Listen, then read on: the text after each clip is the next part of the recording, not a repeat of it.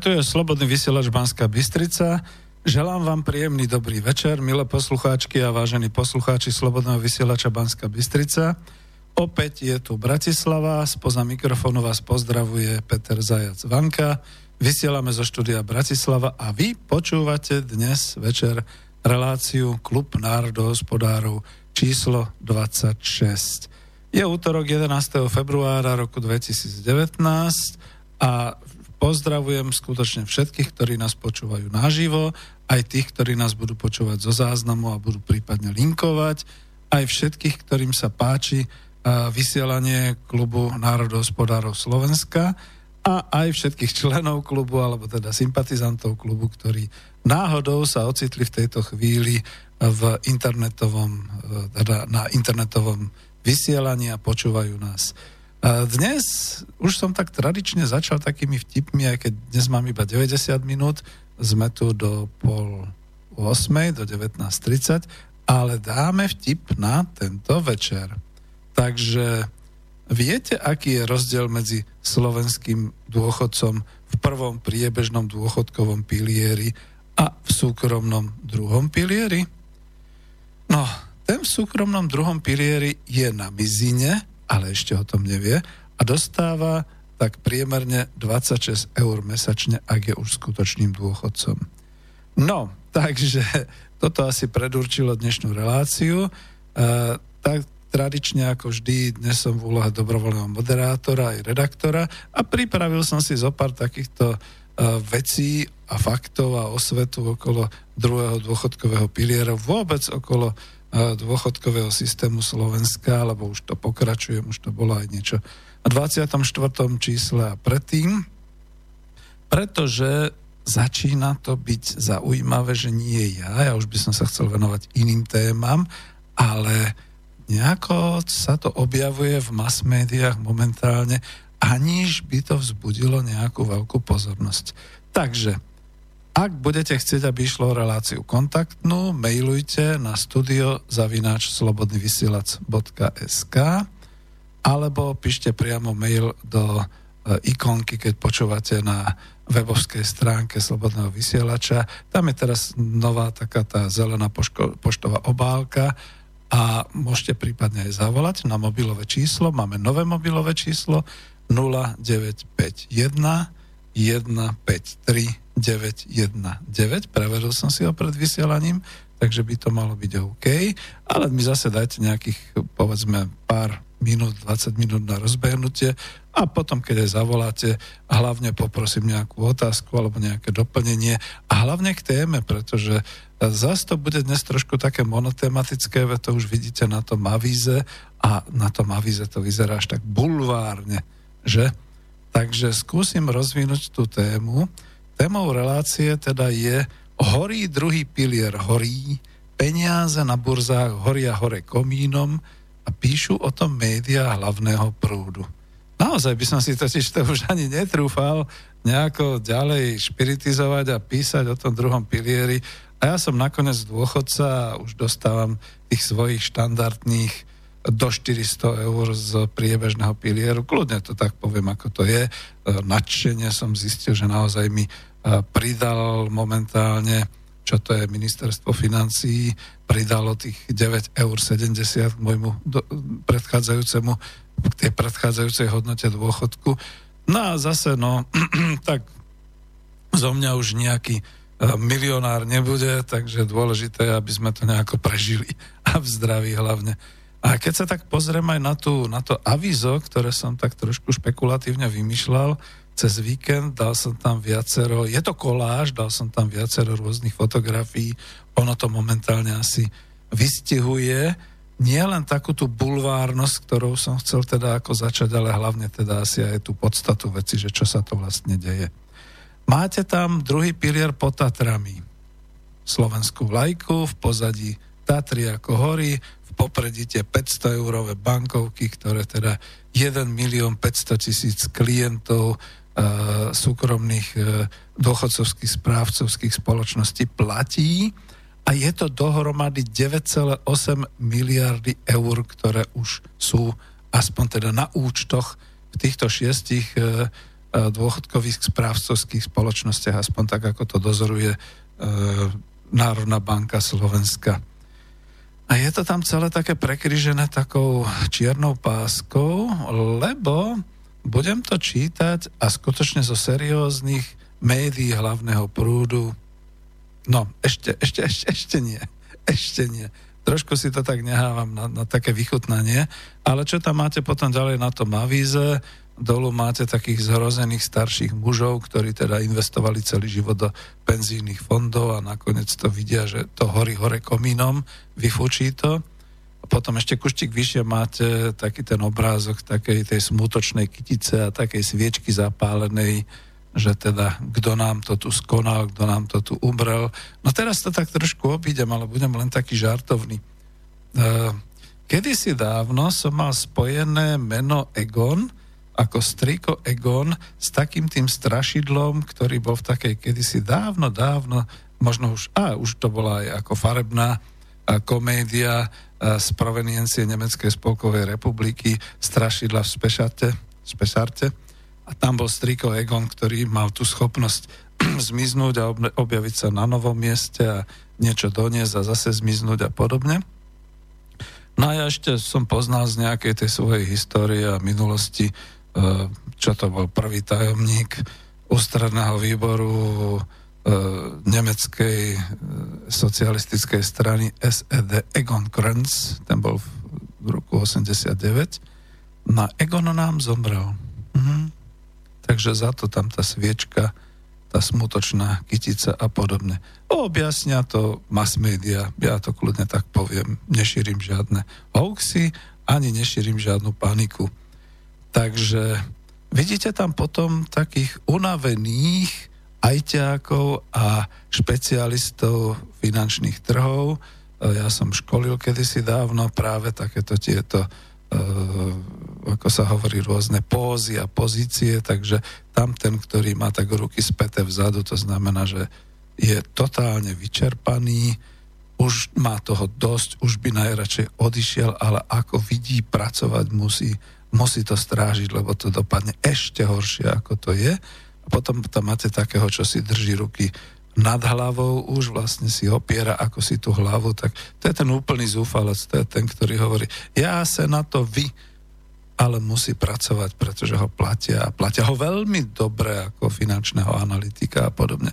A máte tam ešte také tie e, údaje, také London Stock Exchange a podobné burzové záznamy, ktoré klesajú a klesajú a klesajú.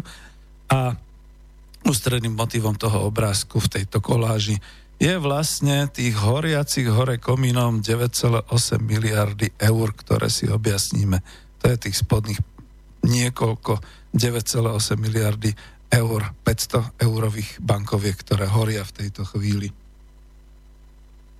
Takže budeme zatiaľ teda hovoriť skôr o tom, čo som bol aj ja sám prekvapený, lebo už som sa tomu nechcel venovať ja som dal tam taký text ešte do, do takéhoto do, toho úvodu.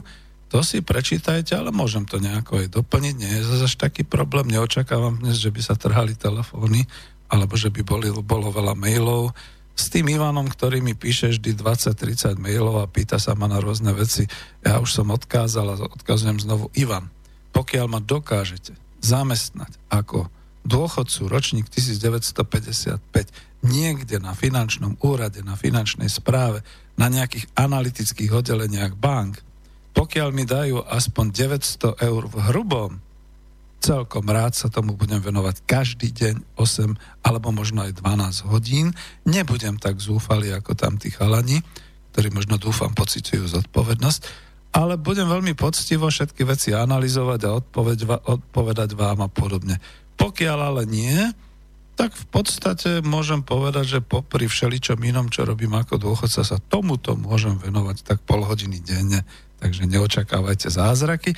Na druhej strane z hlbín 64 rokov svojich skúseností a životného náhľadu a pohľadu aj odborného môžem povedať, že si na tých slovách, ktoré poviem, stojím a že ich nemám dokomplexované všelijakými tými údajmi a podobne, tak naozaj to je iba kvôli tomu, že samozrejme, keď mi niekto dá grant aspoň 10 tisíc eur, tak sa tomu budeme venovať priamo v, slo- v, v Spolku národohospodárov.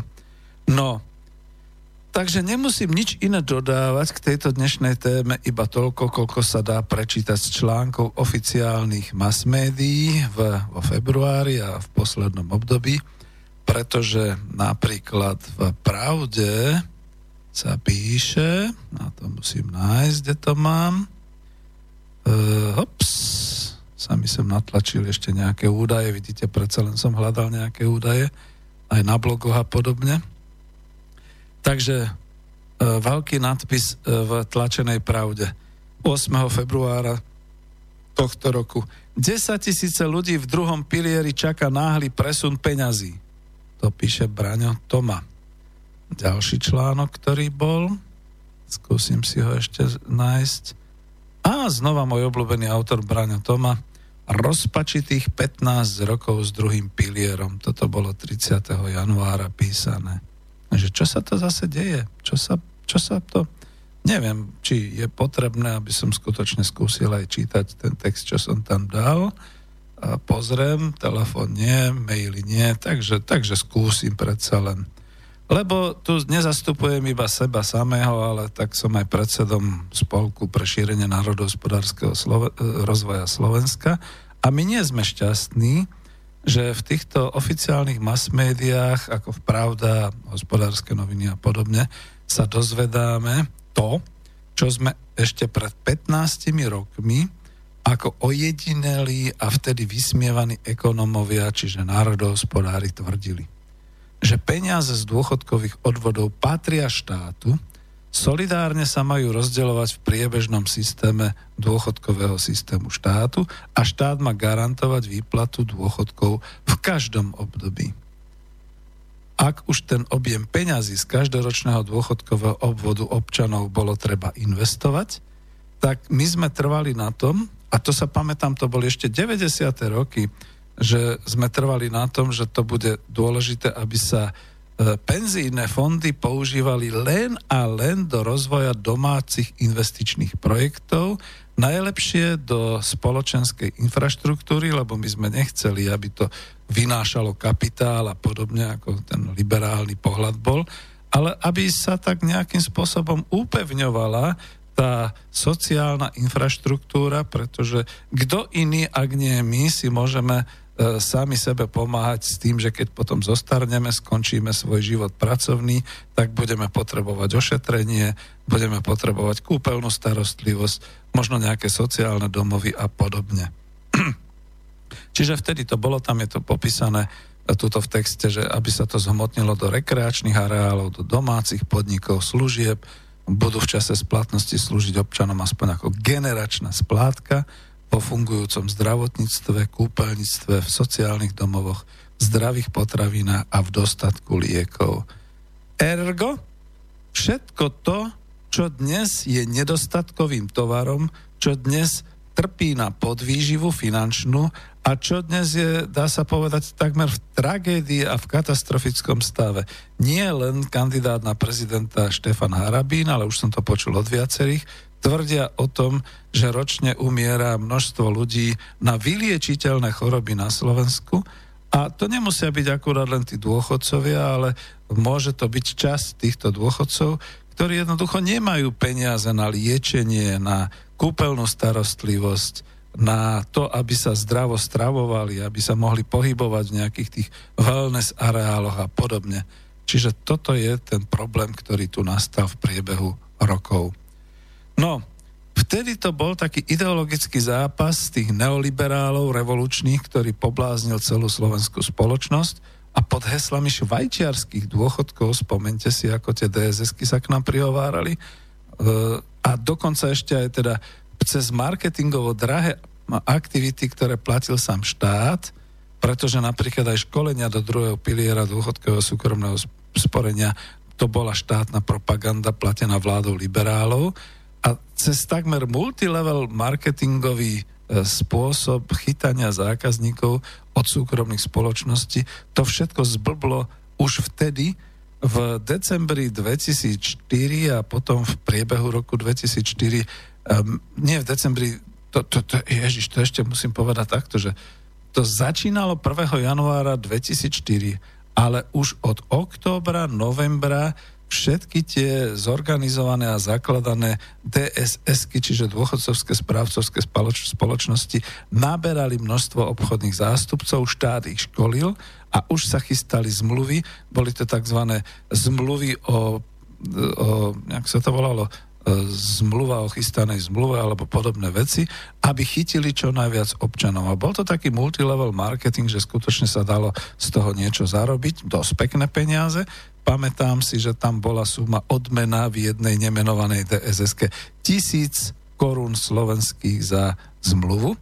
A to všetko sa potom vrhlo po 1. januári do registrácie a samozrejme takto potom vznikol tých, ten e, počet milión 500 tisíc občanov, ktorí odklonili, toto treba povedať, odklonili svoje odvody z hrubej mzdy, najprv 9% z hrubého príjmu, to znamená spolu 18% sa odvádzalo na dôchodkový systém, takže 9% sa odvádzalo, odklonilo do súkromných DSS-iek a 9% do priebežného pilieru. E, ten potom neskôr vplyvom naozaj sociálnej demokracie Smeru klesol na 4%, ani Smer si netrúfol to zrušiť, celý tento druhý pilier a dnes je to znova 4,5%, ktoré idú do súkromných podnikateľských akciových spoločností s tým honosným názvom správcovské, dôchodcovské správcovské spoločnosti, kde klienti verili, že im náteká, a v úvodzovkách to dávam, náteká každomesačne na ich súkromný účet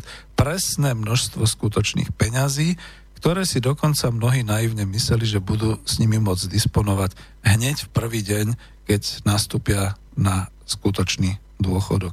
Tu sa musím zastaviť, pretože nechcem z toho robiť zase reláciu spomienky na budovanie kapitalizmu, ale nedá mi, aby som si, lebo som si to uvedomil, v tom roku 2003 som bol pracovníkom a školiteľom v stavebnej e, sporiteľni ČSOB a táto stavebná sporiteľňa sa niekedy v septembri rozhodla vytvoriť si vlastnú dss -ku.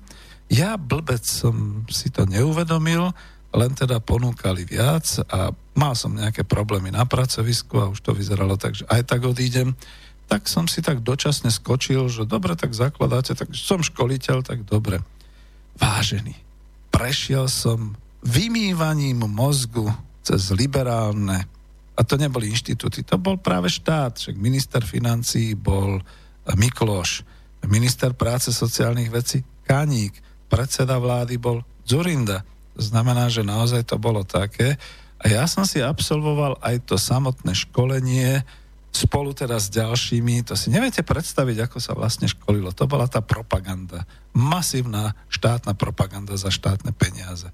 Boli sme pozvaní ako vybraní účastníci, aj ako školiteľ, ale aj ako obchodní zástupcovia. Všetci dostali takú DVDčku, alebo CDčku to vtedy bolo a písomné skripta, naučili sa ten zákon o dôchodkovom sporení a potom sme robili hromadné testy. Ešte sa tu niekto smeje z nejakých hromadných akcií Korejskej ľudovo-demokratickej republiky alebo Číny.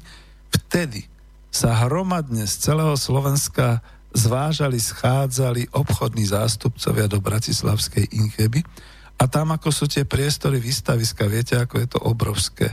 Tá jedna sála, kde v podstate teraz prebiehajú takisto výstavy ako Dan, Danubia, neviem čo to je, uh, Tours a tak ďalej. Tam bolo obrovské množstvo stolov, obrovské množstvo dozorcov, tam sa rozdali testy a tie testy sa teda robili. Je ale takým múdrym spôsobom, že krížkovalo sa. Jak, jak športka. Čiže niekto testy urobil, väčšina testy urobila a na základe toho dostal certifikát e, finančného poradcu a už mohol ísť do ulic, do terénu a zháňať teda e, ľudí do zmluv.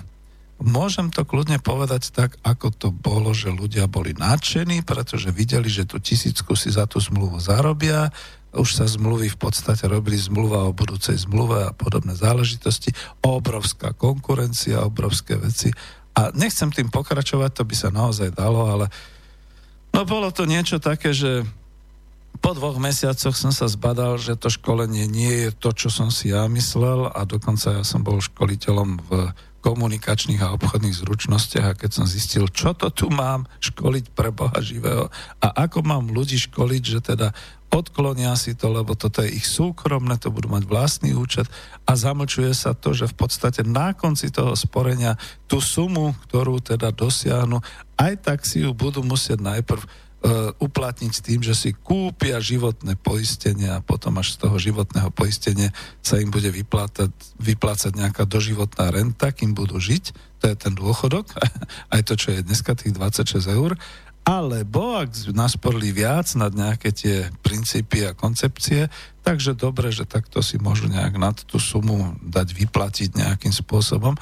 Ale väčšina ľudí to brala, ako som počul aj tak, že to je dobre, to bude pre našich vnúčikov, na, na, keď, keď raz zomreme, tak to bude naozaj do dedictva a podobné veci.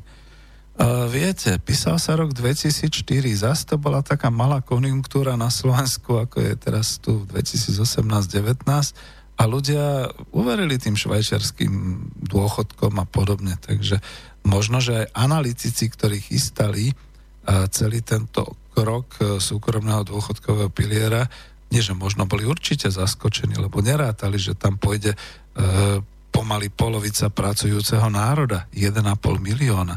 Rátali možno s nejakými elitnými 150 tisícmi ľuďmi a podobne. A aj hľa, čo sa stalo. Takže takto. No a švajčiarske dôchodky a ten súkromný účet nie je nič vzdialenejšie od pravdy. Súkromné akciové spoločnosti podnikali totižto s peňazmi svojich klientov podľa trhového systému hory na burzách, vymysleli množstvo všelijakých tých fondov, konzervatívnych, progresívnych, rizikových, všelijakých investičných fondov, ktoré teda predstavovali svojim klientom a ešte im radili, že vy ste starší, vy by ste mali mať konzervatívny, vy ste mladší, vy môžete ísť do rizikového, lebo viete, 5 rokov to bude klesať a možno to bude mať nulovú hodnotu, potom to vystreli hore a keď to bude vystrelené hore, v tej chvíli budete v dôchodku a tak to zinkasujete a podobné veci. No, No a teraz tie globálne trhy finančné, na ktorých sa hralo o tie peniaze, kde teda investovali dôchodcovské správcovské spoločnosti cez tie investičné fondy peniaze svojich klientov, tie sa neutišovali v priebehu rokov, neupokojujú sa, neupokojujú sa.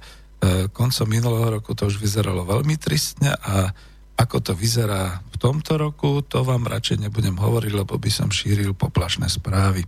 Nechám to na Mariana Vitkoviča alebo na ďalších excelentnejších makroekonómov a finančných expertov.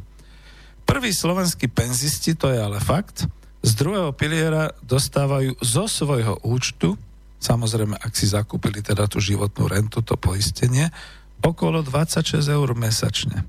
A ak by im štát nebol v priebehu e, rokov v tom priebežnom dôchodkovom systéme zabezpečil aspoň to, že z roka na rok sa raz sa trošku ako dvíha ten minimálny dôchodok vďaka smeru sociálnej demokracii, naozaj ich teraz chválim, dnes by boli skutočne na mizine. A ostatní? Ako je to s mladými? Sú už dnes na mizine? Alebo veria, že o 20 rokov budú tie dôchodky opäť švajčiarske? Dnes už ide o objem 9,8 miliardy eur. Ježiš Maria, to, to, to sú sumy, e, my sme zadlžení na 42 až 45 miliard eur. E, uvedome si, že aký je náš hrubý národný dôchodok a tak ďalej. A tých 9,8 miliardy eur vlastne chýbajú v štátnom rozpočte s tým, že sa celý čas odklonili od roku 2004 z priebežného piliera do druhého piliera, ktoré teda majú v rukách tie správcovské spoločnosti a ktoré s týmito peniazmi u- obchodovali na virtuálnych globálnych trhoch. Kupovali za ne akcie, predávali akcie, všelijaké deriváty a tak ďalej. Takže je to dnes pravdepodobne všetko vyhoreté hore komínom. Alebo to práve horí tak, ako to vidíte v tom avíze. Zarážajúce potom je, ak sociálna demokracia len nedávno chcela veľmi do ústavy Slovenskej republiky presadiť to garantovanie súkromného dôchodkového sporenia ako do ústavy a naveky tým uzákoniť druhý pilier. To sme všetci a skutočne presne všetci, ktorí sme v spolku národohospodárov nielen žasli, ale hlasno protestovali, kde kade sa dalo, pretože to je ten nezmysel nemôže predsa štát garantovať súkromným akciovým spoločnostiam, že im bude garantovať to, že budú mať zo zákona stále klientov a zo zákona klienti, ktorí investujú s vlastným rozhodnutím investujú na virtuálnych a všelijakých tých finančných globálnych trhoch, že v podstate, keď to praskne a keď bude zle, tak ich štát teda nejak bude sanovať. To nie. Neviem, ako je to teraz, nie som tak múdry, čo keď náhodou už Národná rada Slovenskej republiky toto schválila, pretože to bolo pichnuté tam niekde pod tú problematiku e, stropovania dôchodkov, ale myslím, že sa o tom nehovorí, iba že ak by to veľmi utajovali a potichu to nejako tak schvalovali. Ale je to nezmysel a je to veľmi riziková vec. To je bomba. V tom prípade, keď by toto schválili a v tom prípade, keby skutočne sa celkom z, otvorene zistilo, že to všetko vyhorelo hore komínom. Neviete si predstaviť, čo môže tých 1,5 milión ľudí na Slovensku spôsobiť, akú nespokojnosť.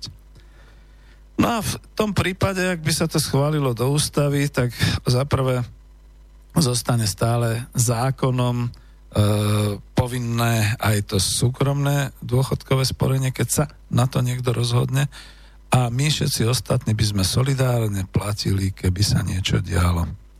Existuje riešenie a techniky, ako výjsť z toho von. A sú aj právne rázne uskutočniteľné.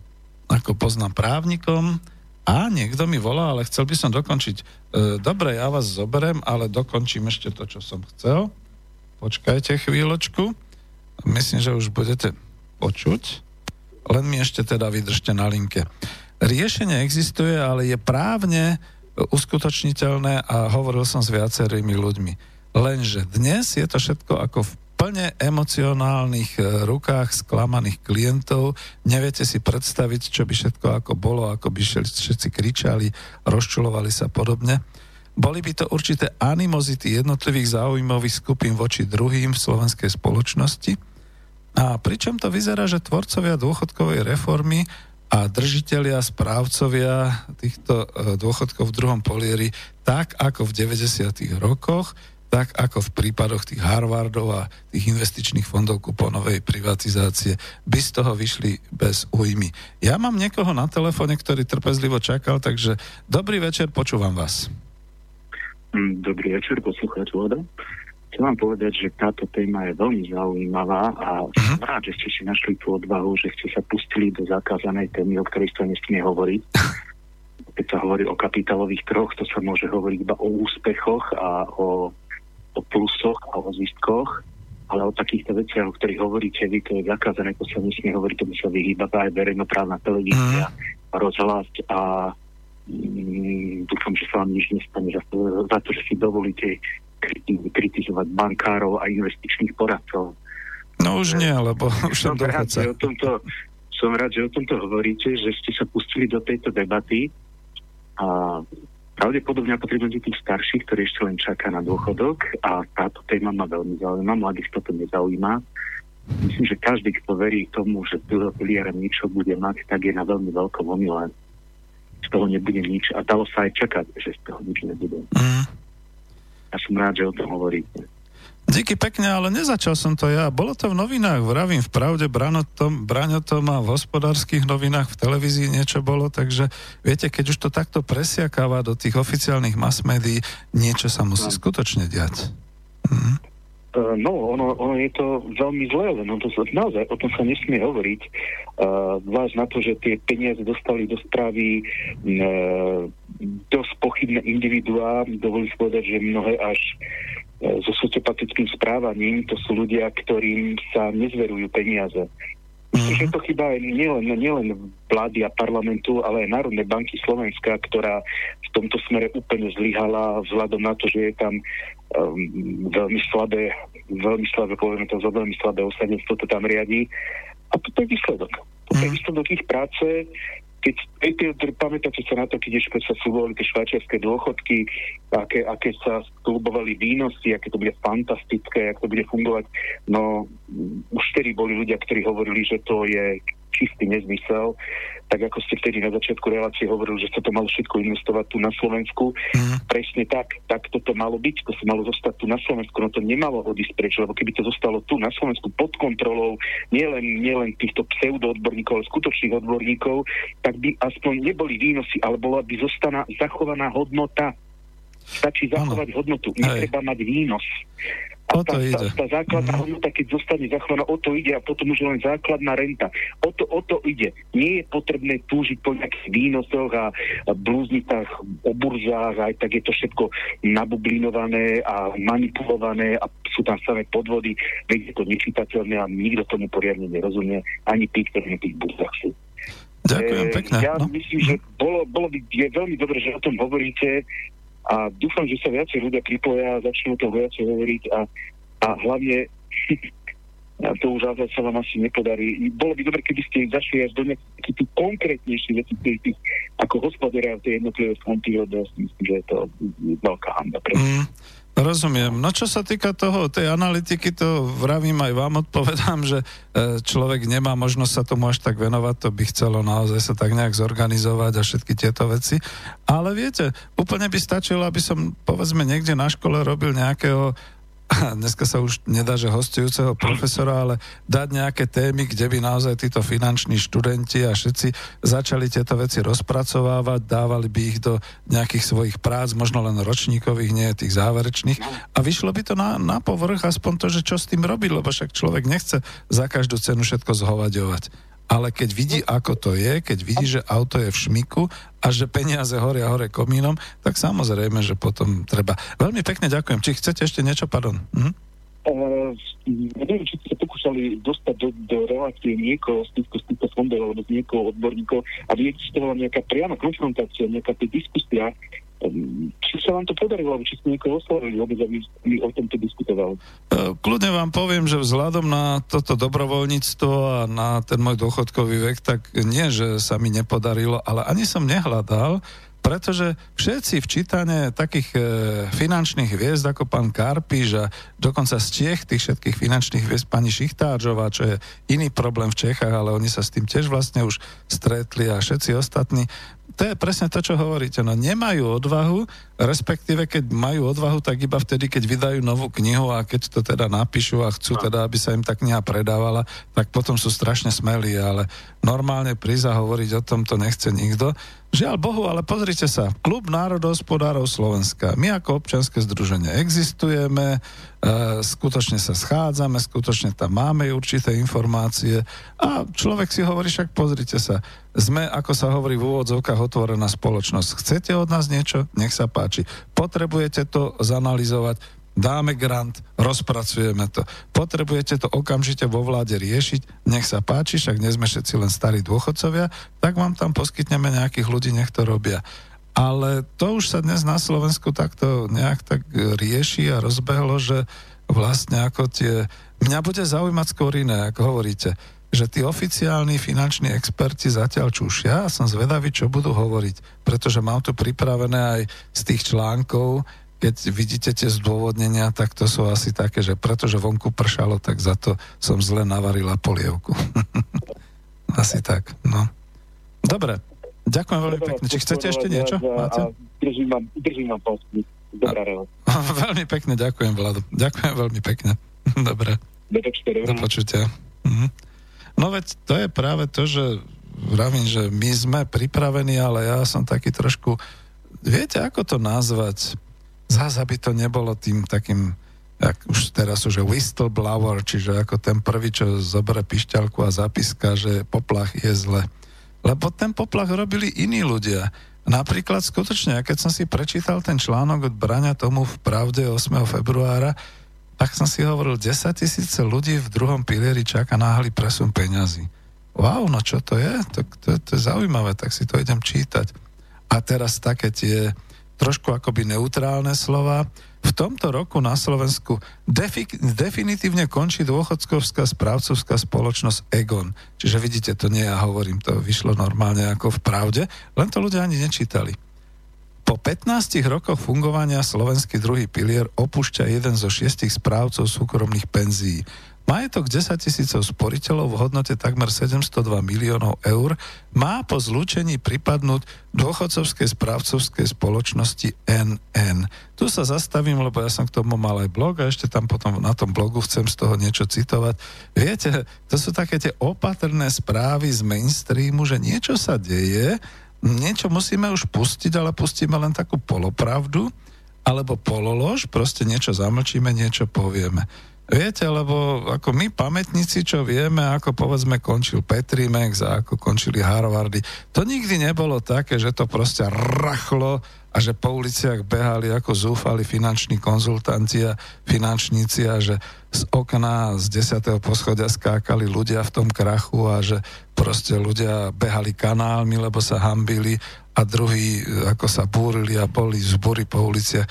Nie, to nič také nebolo, to tiež bolo iba také uhladené, že niekde v pozadí sa niečo dialo, tých, ktorých sa to týkalo, tí sa niekde zišli a zafrflali si a podobné veci a v tých televíziách to naozaj tak dávali tak ako mierne. Takže to, keď takto ako vyšlo v pravde, to už znamená, že sa niečo dialo. No a teraz ten druhý článok, čo bol, rozpačitých 15 rokov s druhým pilierom. Už bolo predtým zo pár takýchto článkov a nepísal to iba Brane Toma, aby som mu nerobil reklamu, lebo ja som dosť bol pri pár článkoch rozhorčený, keď niektoré veci písal, ale 30. januára písal toto. Po 15 rokoch druhého piliera sú výsledkom nízke súkromné dôchodky a slabá perspektíva pre sporiteľov. V slovenskej praxi totiž peniaze zarobené dlhodobým investovaním na finančných trhoch nakoniec zožerú vysoké marže súkromných poisťovní. No bomba, viete čo, ja keď som to čítal, tak som si hovoril, Ježiš, ten pán Braňo, ja ho pozvem niekde na pivo a povyprávame sa o tom, alebo ho pozvem do štúdia. Vidíte, vláda, to je to, že pozvať ich do štúdia. Nechcú chodiť ani iní. Naozaj ten slobodný vysielač zatiaľ má také postavenie, ale ja dnes pomaly hovorím, že to je dobré, že sa takto odlišuje od iných mass médií, lebo si teraz predstavte, že keď začnú mass média oficiálne spúšťať postupne opatrne také informácie, asi budeme musieť byť, byť my takí, ktorí budeme už potom nahlas to do stola a hovoriť, že pozrite sa, čo sa posralo. A pardon, ešte není 10, že? Takto ešte z toho článku rozpačitých 15 rokov s druhým pilierom. Prví súkromní sporiteľia väčšinou na vstupe do druhého piliera prerobili v porovnaní s ľuďmi, ktorí sa pred 15 rokmi, teda v roku 2004, rozhodli spoliehať len na štát. Je možné, že aj ďalší sporiteľia dopadnú rovnako, keďže vysoké marže poisťovní pri výplate súkromných penzí nevie štát vyriešiť. Aktuálne má v druhom pilieri 1,5 milióna Slovákov uložených 8,2 miliardy eur. No ale to už som počul, že to naozaj skočilo alebo skáče, neviem prečo tam ja mám tých 9. No, e, možno, že nepresné číslo, ale tak to sú sumy, viete, od miliardy hore, ako to, to už potom ako je len vec ministra financí, ktorý môže povedať, tak toto bolo nepresné. On musí zodpovedať za presnosť a za to, že sa to takto ako niekde ukazuje. Takže takto som to chcel a díky pekne, však e, pôjdem pozrieť ešte, neviem, či vôbec nejakú pesničku.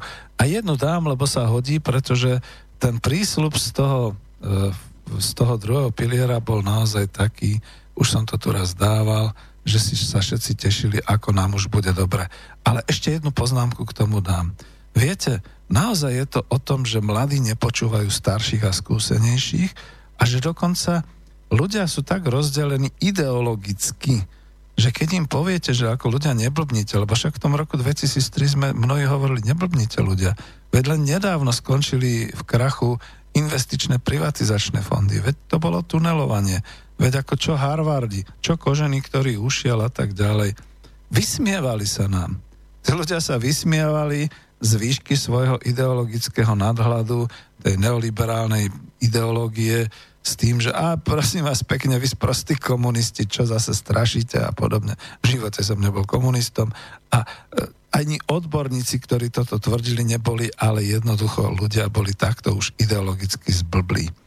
No a potom ďalšia vec, čo sa stala, to bol ten multilevel, multilevel marketing.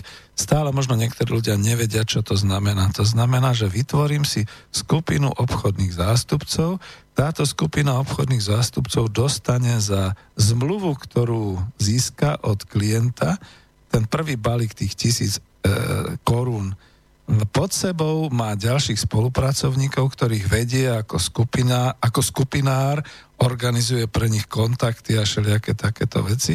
Tí majú tiež, povedzme, 900 alebo možno ako typári 500 korún, ale z toho potom ešte má samozrejme aj ten samotný ten hlavný, ten, ten vedúci, nejaký ten očite, povedzme 100, 100 korún z, e, zo zmluvy a podobné veci. A diali sa takéto veci v mnohých finančných produktoch a podobne. A môžem vám povedať, že e, ja som kedysi bol na Open University, na City University Bratislava ako lektor. Konzultoval som toto s Britmi a oni hovorili, to sa dá len v Amerike, lebo akože kým prídete zo západného pobrežia na východné, ako obchodný zástupca, tak vymre pol generácie a môžete začať od a podobne. Ale neodporúčame to v takých malých krajinách, ako ste vy tu v Európe. No ale tu, tu ako nikto nás nepočúval. To, to boli odborné veci, ktoré nám radili aj takíto ľudia, ba dokonca finanční experti, ktorí prichádzali z Británie a Eugen Jurzica bol so mnou, boli sme spolužiaci na týchto finančných kurzoch, tak on vie, že hovorím naozaj tak, že neodporúčali tieto veci pre, pre našu krajinu, respektíve pre ten rozvoj, aký sme my tu mali mať. Lebo to sú veľmi malé počty, 5 miliónov ľudí, čo to je pre Boha. No ale ľudia sú hamižní, tak tých, tých e, tie všelijaké odmeny a, a všelijaké takéto veci, to sa tu veľmi rozvíjalo. Čiže takýmto spôsobom. No dám tú pesničku, lebo je to o tom, že sme si všetci skutočne mysleli presne toto.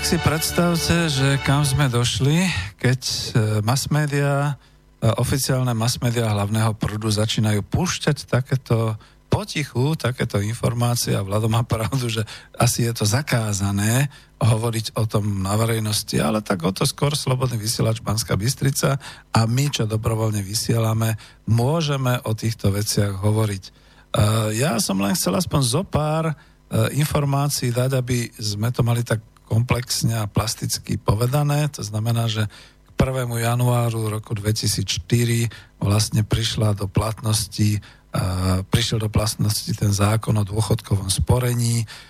Celý ten hrubý zákon už nehovoril o tom, že dôchodca má zabezpečenie dôchodkové a podobne, ale že je sporenie a rozdelil sa teda pôvodný dôchodkový systém na tri piliere. Ten prvý pilier bol ten priebežný dôchodkový systém, to znamená od kedy E, zarábate, odkedy máte príjem ako zamestnanec alebo podnikateľ alebo živnostník alebo slobodný umelec, odvtedy platíte, vtedy to bolo 18% odvodu do dôchodkového systému.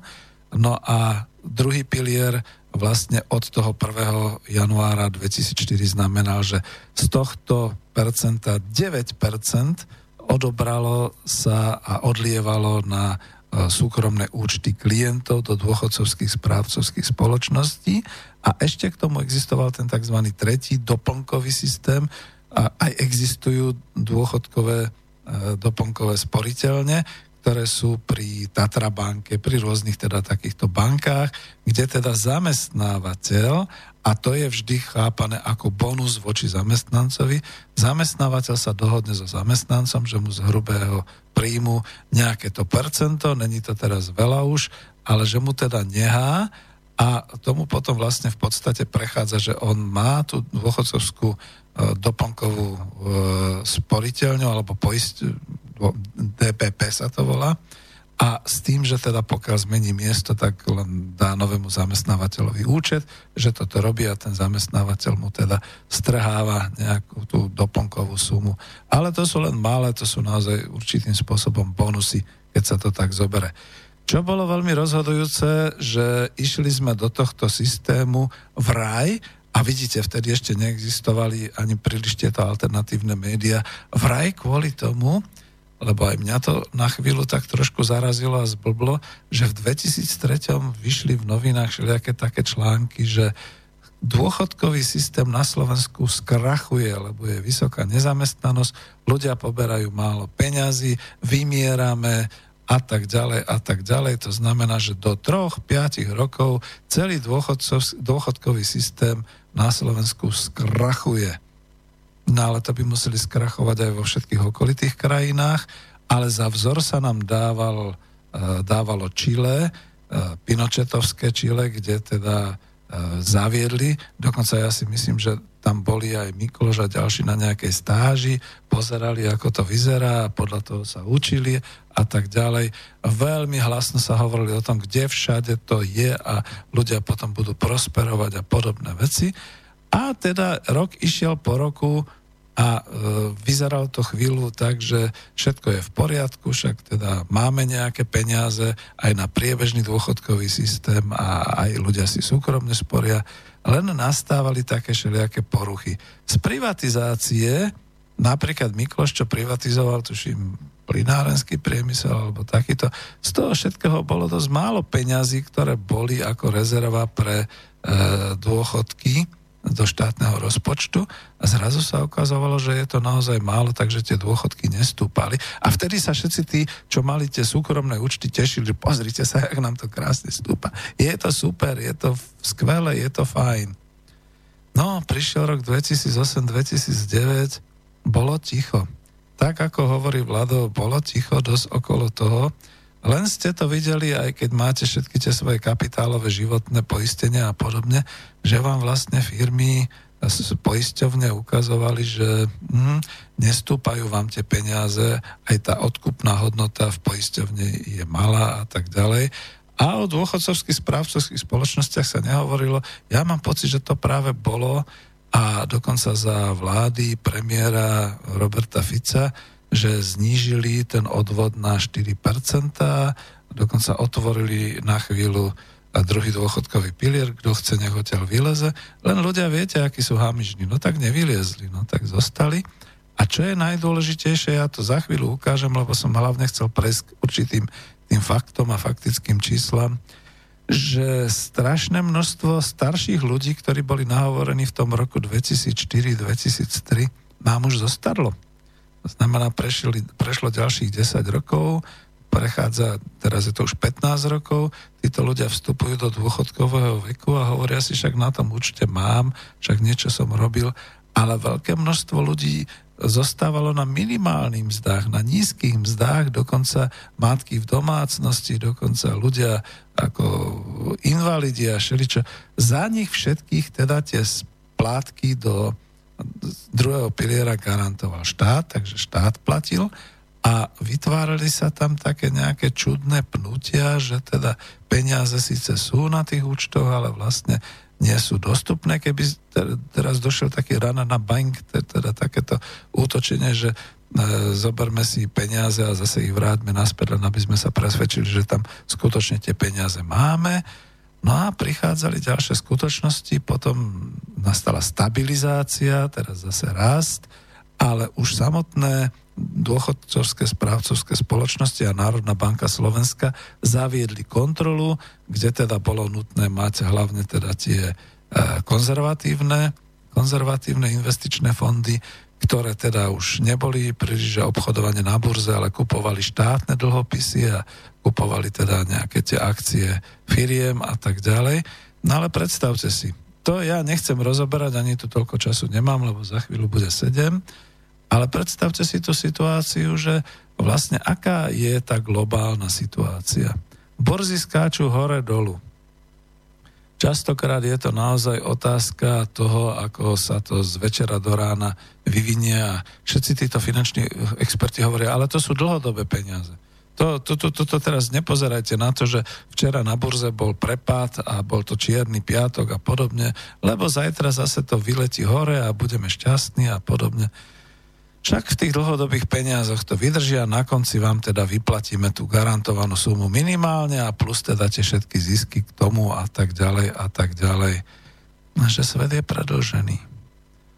A aj tie štátne všetky garancie a tie štátne dlhopisy a tak ďalej, to všetko, to by vám asi najlepšie Marian Vitkovič alebo ďalší vedeli hovoriť, že to je všetko teraz už taká bublina, ktorá vďaka Bohu nepraská, a stále je. A na Slovensku sa dneska dokonca už hovorí aj o tejto bubline s hypotékami a s bývaním. E, byty sú veľmi drahé a podobne. Niekde to musí naozaj začať potom pretekať a, a začať fúčať. Ak by to malo prasknúť, bola by katastrofa. Takže zrejme to niekde už fúči a niekde preteká, že sa niečo deje, lebo e, podľa informácií máme 6 dôchodcovských správcovských spoločností v súčasnosti pôsobí. No neviem, ako je to s tým Egonom. Egon, akciová spoločnosť dôchodcovská správcovská, ktorá bola ale samostatná, neviem, kto bol za ňou, aká banka, potom je tu Allianz, Slovenská dôchodcovská správcovská spoločnosť, založená životnou poisťovňou Allianz, aj neživotnou poisťovňou, predtým Slovenská poisťovňa, AXA, dôchodková, dôchodcovská správcovská spoločnosť AS, tiež založená na báze nejakej banky. Potom je tu dôchodcovská správcovská spoločnosť Poštovej banky. A viem, že bola, Poštová banka mala svoju a teraz prevzala asi pred 5 rokmi časť alebo celú, teda vidíte už vtedy, dôchodcovskú správcovskú spoločnosť Československej obchodnej banky. Čiže ČSOB to už dávno není Československá obchodná banka, to boli Belgičania, ale tam sa niečo udialo, takže takisto previedli záväzky aj klientov a tak ďalej. Potom je tu, bola Nacionále Niederlanden, na báze zase Nacionále Niederlanden poisťovne, dôchodcovská správcovská spoločnosť, dneska sa už nazýva, že NN, a potom bola VUB Generali, čiže spojenie bývalej banky VUB a teda poistevne Generali, ktorí vytvorili. Čiže týchto šesť spoločností. Mám tu k 31.12. prehľad počtu sporiteľov, len pre zaujímavosť, dokonca sú tu aj podiely, čiže keď vidíme toho Egona, ktorý teraz skončil, mal 141 738 sporiteľov, podiel na trhu 9,5%, Allianz má 447 263 klientov, podiel 30%, AXA má 365 869, podiel má 24%. To sú údaje, ktoré si vygooglite normálne tam, kde to je. Poštová banka 101 tisíc 104 tisíc klientov, 7% podiel, NN 149 tisíc a 489, 10% podiel VUB 278 980 188 spolu k 31.12. Eh, minulého roku 1 487 519 občanov Slovenska, ktorí platia 4,5% už od nového roka do súkromných e, správcovských spoločností, čiže si myslia, že platia na svoje súkromné účty. Podľa vekov sporiteľov, ešte to je zaujímavé, od 56 rokov a vyššie je tam 97 862 ľudí, čiže viac ako 6% Od 45 do 55 rokov je tam 361 tisíc, nebudem to hovoriť úplne, to je 24% od 36 rokov do 45 je tam 571 264 ľudí. Prečo to hovorím? Teraz, bude v chvíľu vo mne aspoň trošku analytik, tak si predstavte, že tí, ktorí sú do 45. roku života, ktorí pred 15 rokmi ako 30-roční mladí verili švajčiarským dôchodkom, tak e, títo je ich 570, 361, 97, dohromady radšej na percentá to poviem, to je 50, 60, skoro 70% ľudí je tam, ktorí čo skoro onedlho pôjdu do penzie a teraz sa tie penzie vyplácajú v tej hodnote 26 eur plus mínus, možno viac to bude onedlho a tak ďalej. To sú minimálne. Keby nebol priebežný dôchodkový e, pilier, tak by naozaj išli do krachu. Nič by nemali. O to je to horšie potom, že napriek tomu naskakujú tam mladé ročníky, od 26 do 35 rokov je tam skoro 400 tisíc ľudí teraz, to je 26%, a do 25 rokov ľudí je tam 70 tisíc takmer, čiže skoro 5%. No a tuto u týchto mladých, ako to už je samozrejme, že však teda na čo a tak ďalej. Viete, oni to už berú ako, že normálne sme na trhu a tak sa s tým podniká a čo by sme sa bavili a tak ďalej. Lenže ja si pamätám na ten rok 2003, 2004, keď boli medzi inými takéto heslá, prečo sa dať do súkromnej dôchodcovskej správcovskej spoločnosti do druhého piliera teraz to zaznie, tak a ja to musím citovať, lebo skutočne to mám niekde v zápiskoch, že takto sa to aj niekde na všelijakých tých zhromaždeniach a školeniach a podobne uvádzalo. Ja som to tak nehovoril, to bolo práve to, čo už ma znechutilo. Čo už po, ja som po dvoch mesiacoch odišiel. V novembri som už bol nezamestnaný. Kľudne to tak poviem. V novembri 2003 E, vydržal som, myslím, mesiac a pol a potom som naozaj odtiaľ odišiel. Lebo to nebolo o školení, to bolo o naháňaní ľudí, o získavaní zmluv. Takže ako sa argumentovalo? No získate vlastný súkromný účet, do, do ktorého vás už nič, nikto, to bude váš. Tam budú raz peniaze, vy si ich môžete kontrolovať, ako vám každý mesiac pribúdajú peniaze. To bolo prvé, čo nie je pravda. Druhé, no nebudete predsa živiť zo svojho dôchodku alebo zo svojich odvodov cigáňov Áno, takto. Naka nech sa nebúri. Ja to mám normálne napísané na papieri, čo sa vtedy školilo v tom 2003. V 2003 sa školilo aj, no na čo budeme živiť všelijakých tých invalidov a starých ľudí a podobne. Však my sami, my si svoje, však akože to si zaslúžime, lebo my narušil sa absolútne princíp gen- medzigeneračnej solidarity, solidarity všeličoho. Takže a je zaujímavé, že keď dneska pozrete na ten profil tých, čo sú nazývaní, že slniečkári, takí tí v úvodzovkách slniečkári, to sú presne tí istí ľudia. Takže ako vidíte, ako sa rokmi potom mení ten ich názor a podobne. No a ešte niečo som tu mal, čo som chcel. Aha, rozdelenie fondov. Takže dôchodcovské správcovské spoločnosti rozdeľujú asi tak. dlhopisové fondy, zmiešané fondy, akciové fondy, indexové fondy spolu.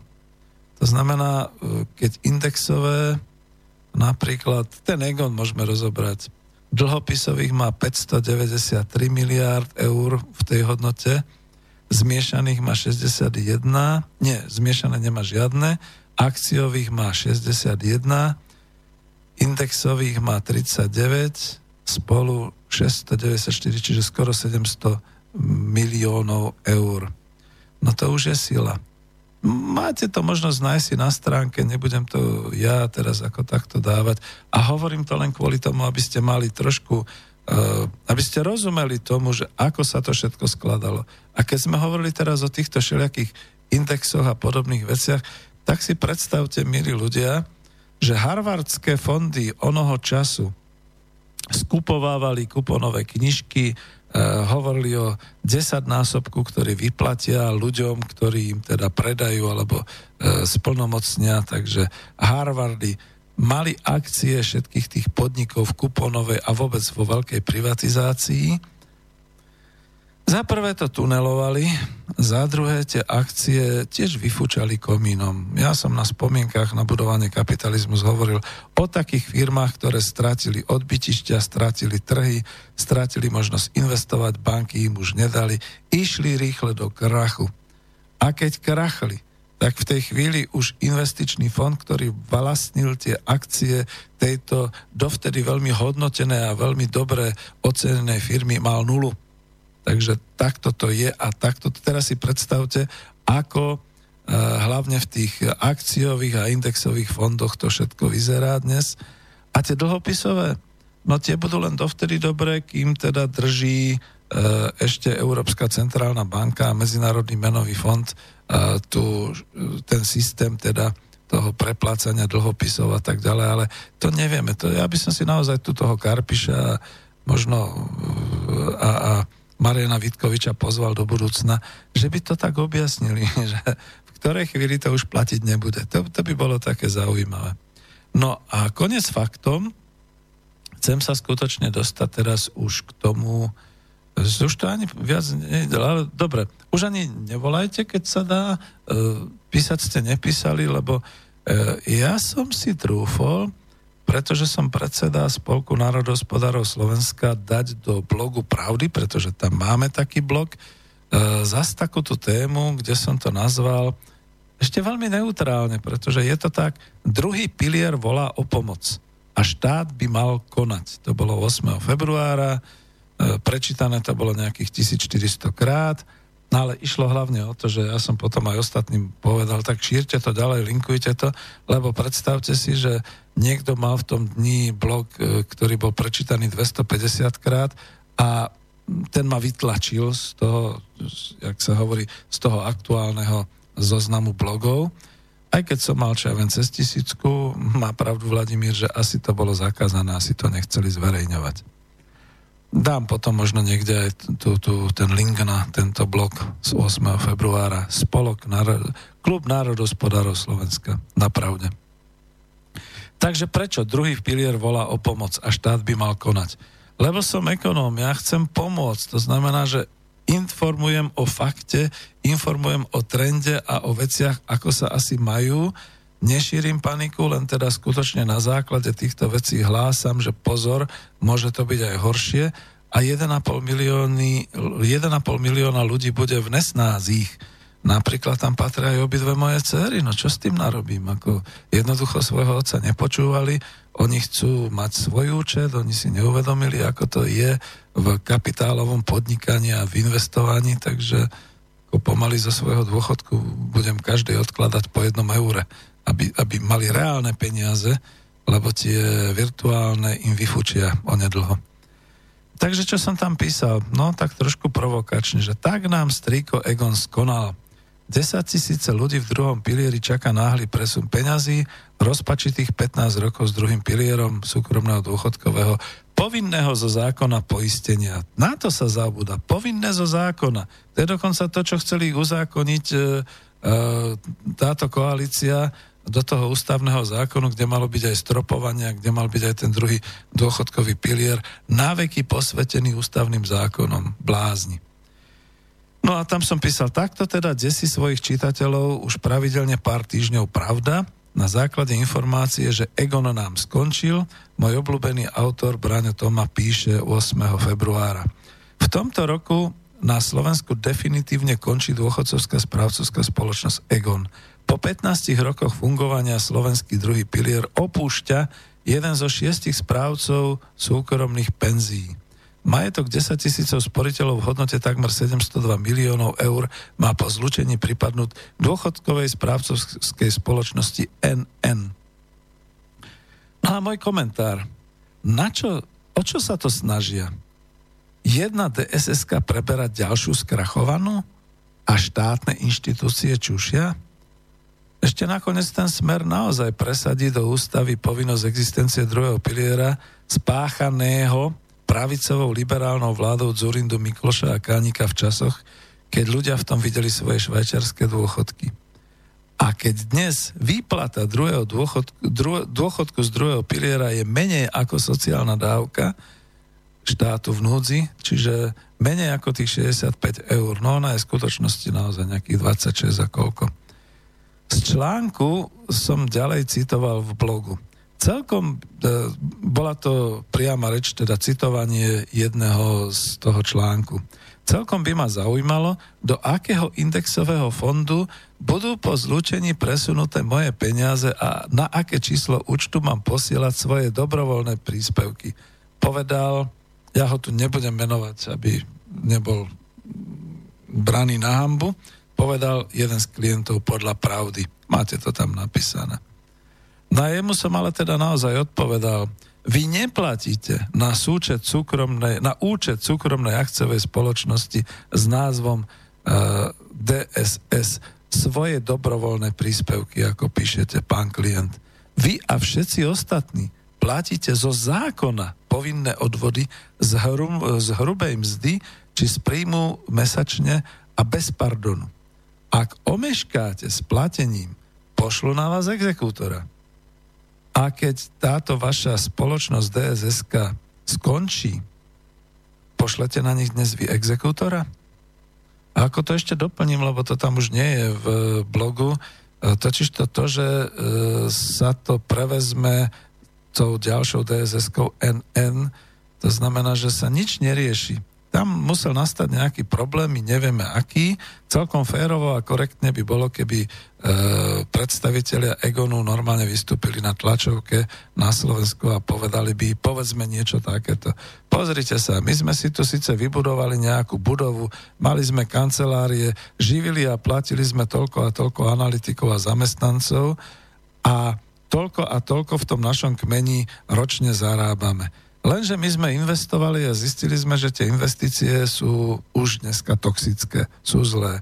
Tak sa teraz, nechcem povedať, že zbavujeme, ale tak sme to teraz odpredali za nejakú hodnotu ďalšej správcovskej spoločnosti a táto to bude spravovať a pretože je silná ako slon, alebo pretože bude silnejšia ako sme boli my, tak tuto v priebehu pár rokov máme nádej, že sa znova tie hodnoty vrátia v tých v tých fondoch na tú správnu úroveň a bude to lepšie.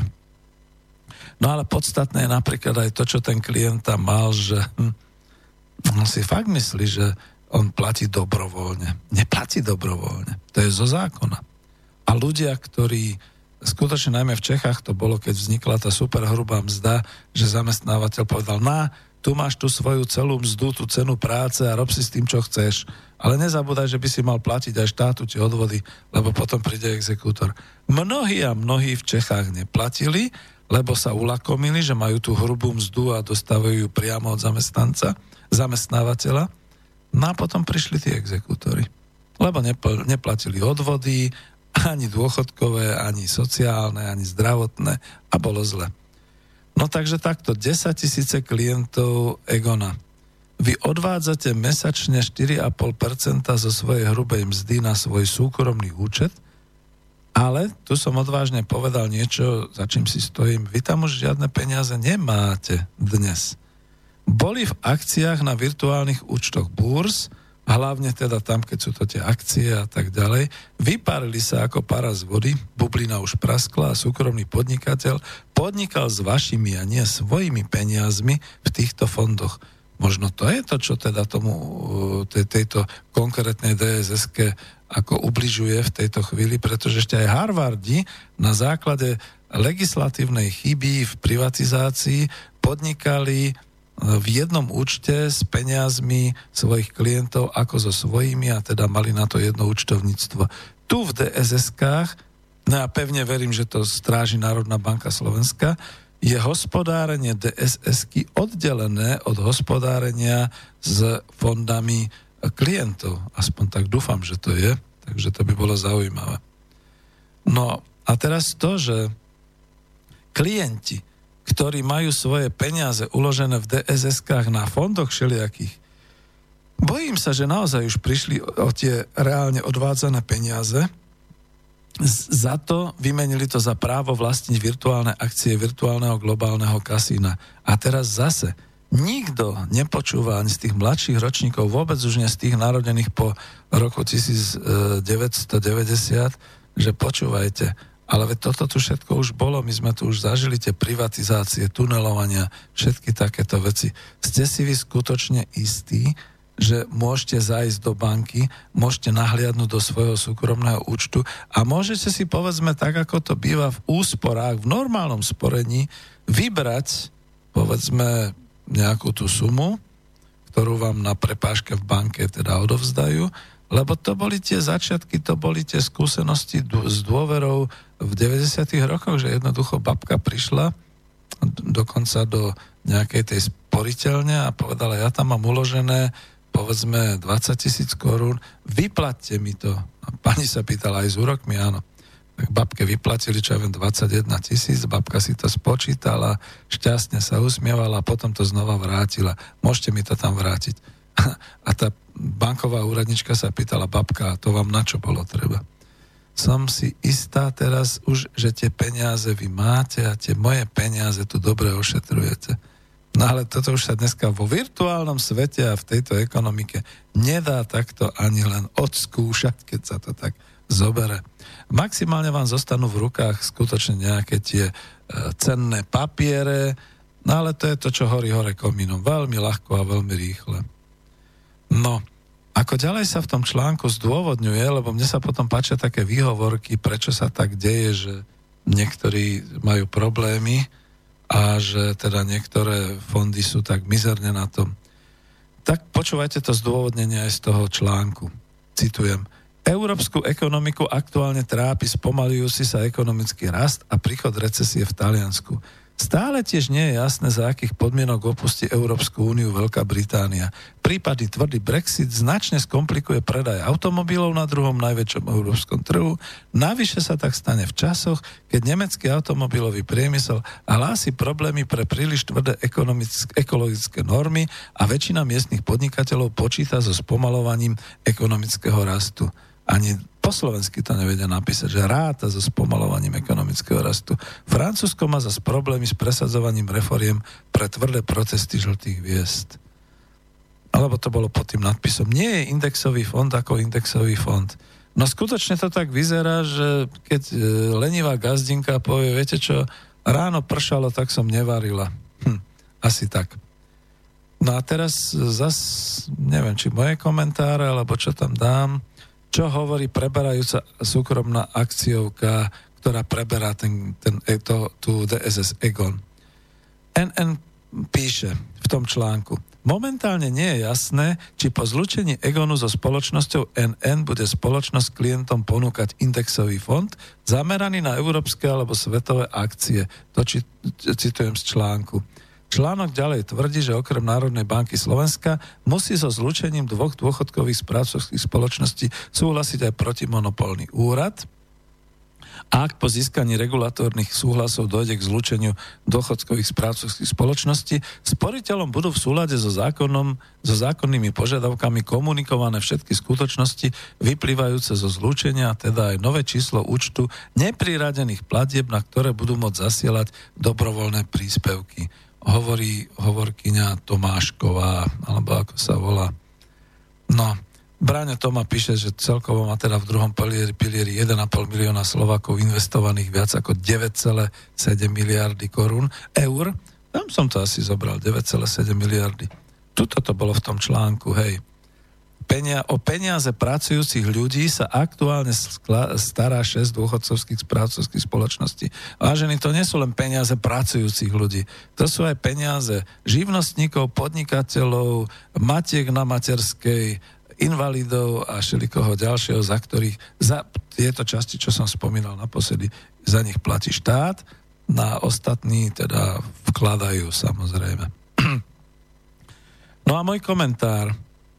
E, v podstate napríklad, keď sa v 2015 zlúčili, alebo teda INK sa premenovala na NN a čas poštovej banky, teda poštová banka zobrala čas DSS-ky ČSOB. A tam to bolo trošku iné. Tam nekrachla ČSOB ani poštová banka, ale teraz ide o prevzatie platiaceho kmeňa klientov skončenej súkromnej akciovej spoločnosti, pričom ja to tak poviem, že kto bude schopný dorovnať hodnotu na týchto účtoch, alebo ako to bude vlastne s tými účtami. Lebo ide o dlhodobú špekuláciu a za pár rokov všetci veria, že sa to zlepší. No, veď o to ide. No. V článku sa ďalej vysvetľuje, v negarantovaných fondoch si prípadné straty zaplatia klienti z vlastných peňazí. Aha, čiže zo zákona sporiteľ na dôchodok hrá vo svojom účte uh, na svetovom globálnom kasíne. Ja si myslím, a tom som to aj napísal, že in, in, istejšie je typovať loto, proste zainvestujete pár eur a možno vyhráte prvú cenu, že? Kasíno. Ďalej. Uh, tie garantované fondy sú zamerané na investičné fondy, sú zamerané na kúpu dlhopisov a prípadné straty klientov nahradia dôchodcovské správcovské spoločnosti z vlastných peňazí. Ha, ha, ha. Nedá sa mi dodať komentár. A z peňazí štátu, čiže nás všetkých, pretože tam štát garantuje naozaj, že teda dôchodca bude mať niečo vyplácané. No a práve preto som písal, že druhý pilier skutočne volá o pomoc. Citoval som tam aj tu, ten druhý článok, bráňa tomu a, a čo som tým chcel ešte dodať, komentovať že teraz by malo byť povinnosťou, to je môj komentár, teraz by malo byť povinnosťou vlády a ministra financí Slovenskej republiky Kažimíra zasiahnuť. Minister stále hľadá, kde ušetriť, ako racionálne hospodáriť a aj hľa. Z priebežného dôchodkového účtu bude solidárne zachraňovať 1 milión 500 tisíc občanov Slovenska, ktorí si sebecky sporia na súkromnom dôchodkovom účte a bude ich zachraňovať aj v prípade takých krachov DSS, ktoré môžu nastať. Hm, citujem tam z článku, že keďže počas svojho pracovného života platí väčšinou odvodov do prvého piliera, bude aj od štátu dostávať penziu aspoň vo výške 376 eur. V tomto prípade to bude mať kombinovaný dôchodok z prvého piliera a z druhého až dosiahne, čo ja viem, 397 eur za mesiac. Ak by ten istý človek pred 15 rokmi sa rozhodol ostať len v štátnom prvom priebežnom pilieri, dostane každý mesiac penziu 422 eur.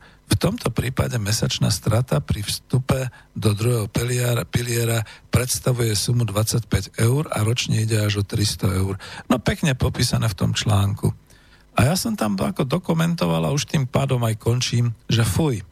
Ak si strategické mozgy vo vláde uvedomujú, že svet je v očakávaní ďalšej finančnej kríze, globálnej finančnej krízy, možno aj menovej, kde úspory súkromných sporiteľov, investorov už úplne vyletia hore komínom, mala by vláda Slovenskej republiky i celý zákonodárny zbor Slovenskej republiky veľmi rýchle rozhodnúť. Napríklad je tu taký návrh Spolku národohospodárov. Prevziať celý kmen sporiteľov na druhom pilieri do štátneho dôchodkového režimu. Dobre počujete. Prevziať to do štátneho dôchodkového režimu. To nejde o tie peniaze, ako sa písalo, že a Orbán sa ulakomil a zobral im tie peniaze a aj v Čechách Zeman potom ako a tak ďalej. Nie. Natvrdo povedané.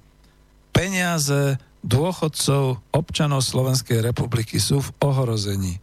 pokiaľ DSSky nedokážu s nimi ďalej hospodariť a garantovať výplaty teraz a o 20 rokov, tak potom nechajme tie, ktoré budú padať, tie DSSky padať, tak ako sa to má v trhovej ekonomike odohrať a skončia odpredajom, likvidáciou, čokoľvek sa ďalšie deje. Celý ten kmeň sporiteľov, tých 1,5 milióna ľudí zoberme do štátneho priebežného systému a tu som to potom písal, uh, berme to naozaj tak, že tí, ktorí boli v tom druhom dôchodkovom pilieri, utrpeli určitú stratu. Utrpeli stratu, ktorá je právne a spoločensky rovnaká, ako keď e, v podstate zostanete nezamestnaní. Za to, že zostanete nezamestnaní, vám nikto nedá nejakú, nejaké euro navyše, nikto vám to negarantuje v dôchodkovom systéme a práve tie doby nezamestnanosti sa vám ani nerátajú do dôchodku, respektíve ani tam nemáte peniaze, pretože ste nemali, mali ste len nejaké sociálne a podobné veci. Čiže doba straty z druhého piliera presne definovaná je osobnou stratou dôchodkového sporiteľa, rovnako ako jeho doba nezamestnanosti alebo neodvádzania odvodov, lebo aj to je, že ľudia neodvádzajú odvody. A už nikdy viac žiadne podvody ako s harvardskými a podobnými investičnými fondami nepripustíme, čiže pustíme DSSky ako komerčné akciové spoločnosti k vode, nech si len hľadajú korektne svojich klientov, lebo niektorí klienti budú bohatí, tak budú chcieť ako zhodnotiť svoje peniaze na akciových burzách a na trhoch a podobné veci, alebo tam budú chcieť nejako sporiť, ale to bude nie podľa zákona, čiže nebude to zo zákona, bude to zmluvne komerčne riešené medzi dss a medzi klientom, ktorý tam chce skutočne vraziť peniaze. Všetci ostatní prejdú do e, priebežného dôchodkového systému, ale s tým, že až od, povedzme teraz, keď je január, keď je už február, tak od februára, respektíve od marca, im bude aj tých 4,5% znova naraz dávané komplexne do toho priebežného piliera a z toho sa im bude tvoriť ten dôchodok do budúcnosti. Lebo viete, je už pomaly čas, ako aby som končil, ale jedna záležitosť, to je podobne ako s tými stratami tam, čo bol Frunia, čo boli všetky tie horizonty a podobné veci, Drúkos a všetky takéto veci. No keď sa niekto ulakomil na to, že ja si súkromne od vás nasporím a budem to mať a sme v trhovej ekonomike, tak mu nikto nebránil zariskovať na trhu, tak ten risk si musí znášať žiadne také, ako sa dneska hovorí, že socializácia strát alebo znárodňovanie strát, to znamená znárodníme DSSky, zobereme ich pod svoje krídla a e, budeme ľuďom platiť rovnaký dôchodok ako všetci ostatní a tak ďalej. Nevážený. 15 rokov, povedzme, zase sa to dá rozdeliť pekne analyticky, že e, povedzme, keď tam moje cery sú len 3 roky, no tak ako dcera moja, tak 3 roky budeš mať e, výpočet dôchodku nie 100%, 100% sumy odvodov, ale len z tých 95,5, pretože tých 4,5% si si odvádzala do druhého piliera a ten vyfučal, čiže ten už nemáš. Tak, tak to je životná skúsenosť. O tom to je. Množstvo diskusí je pod tým blogom. E, hm, veľmi zaujímavé, chcel som to ešte tu čítať, ale naozaj mám posledné dve minúty. Ne, už to nechám tak Mohol som to, ale mm, Maria. Prečítajte si to. Je to veľmi zaujímavé. Ja som si ich tu zachytil a takmer všetky, keď to zhodnotím, sú o tom, že ľudia sú rozčulení, že vlastne tieto DSSky teraz ako by mali byť nejakým spôsobom sanované a, že ľudia, ktorí na nich sporili, by mali byť odškodnení a podobné veci. Ale veď sa to ešte nedeje. No. Veď sme na slobodnom vysielači, prevzali sme len z verejných mass médií hlavného prúdu určité bulvárne informácie a uvidíme, či je to pravda. No, tak aj keď ja si myslím, že je. Takže veľmi pekne ďakujem, vážení poslucháči. Uh, je to len 1,5 hodiny, ja som zvyknutý na 2 hodiny formát. Možno sa o tom budeme baviť potom aj v ďalších nejakých tých našich reláciách. Ďakujem pekne za pozornosť. Táto relácia vznikla za podpory dobrovoľných príspevkov našich poslucháčov. I ty sa k ním môžeš pridať. Viac informácií nájdeš na www.slobodnyvysielac.sk Ďakujeme.